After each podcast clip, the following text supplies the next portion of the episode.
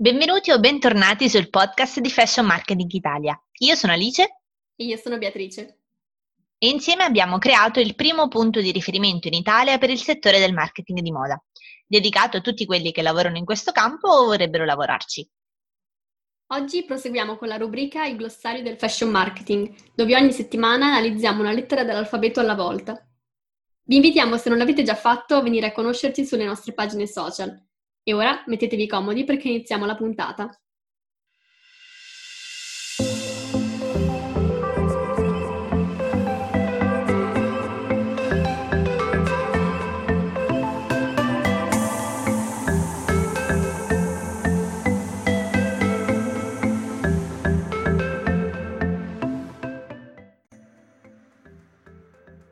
In questa puntata analizziamo la lettera G il primo termine che abbiamo selezionato è la GIF o GIF.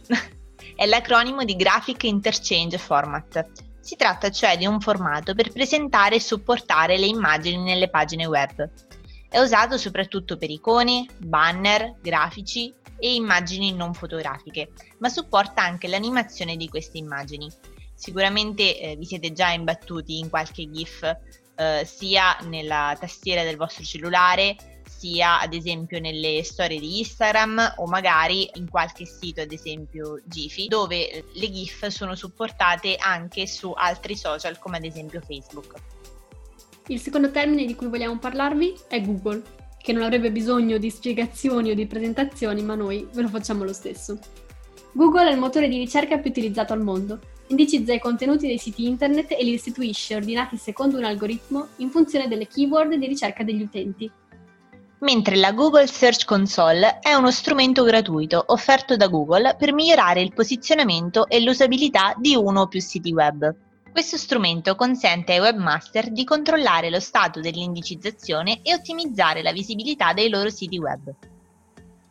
Il prossimo termine è il green marketing. Per green marketing intendiamo l'insieme delle attività che concorrono allo sviluppo, commercializzazione e promozione di prodotti e servizi in grado di generare un minore impatto ambientale in confronto alle alternative offerte sul mercato.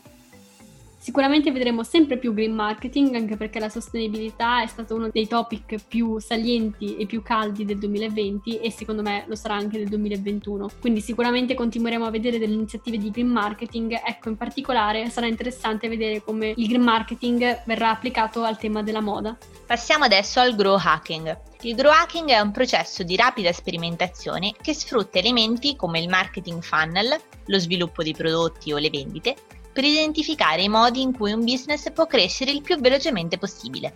L'ultimo termine di questa puntata è il guerrilla marketing. Il guerrilla marketing indica l'insieme di tecniche di marketing non convenzionali a budget ridotto che fanno leva su una creatività o comunque sulla sorpresa per stupire positivamente il pubblico e catturare l'attenzione dei media. Di solito è un tipo di marketing che viene molto applicato dalle start-up, proprio perché quest'ultime hanno poco budget e hanno bisogno di scalare in fretta e di raggiungere tante persone. La puntata è terminata, speriamo che vi sia piaciuta. Noi vi ringraziamo per aver passato questo tempo con noi e non vediamo l'ora di conoscervi su Instagram, su Facebook, su LinkedIn e anche su Twitter e Pinterest. Ci sentiamo la prossima settimana con una nuova lettera del glossario di Fashion Marketing Italia. A presto!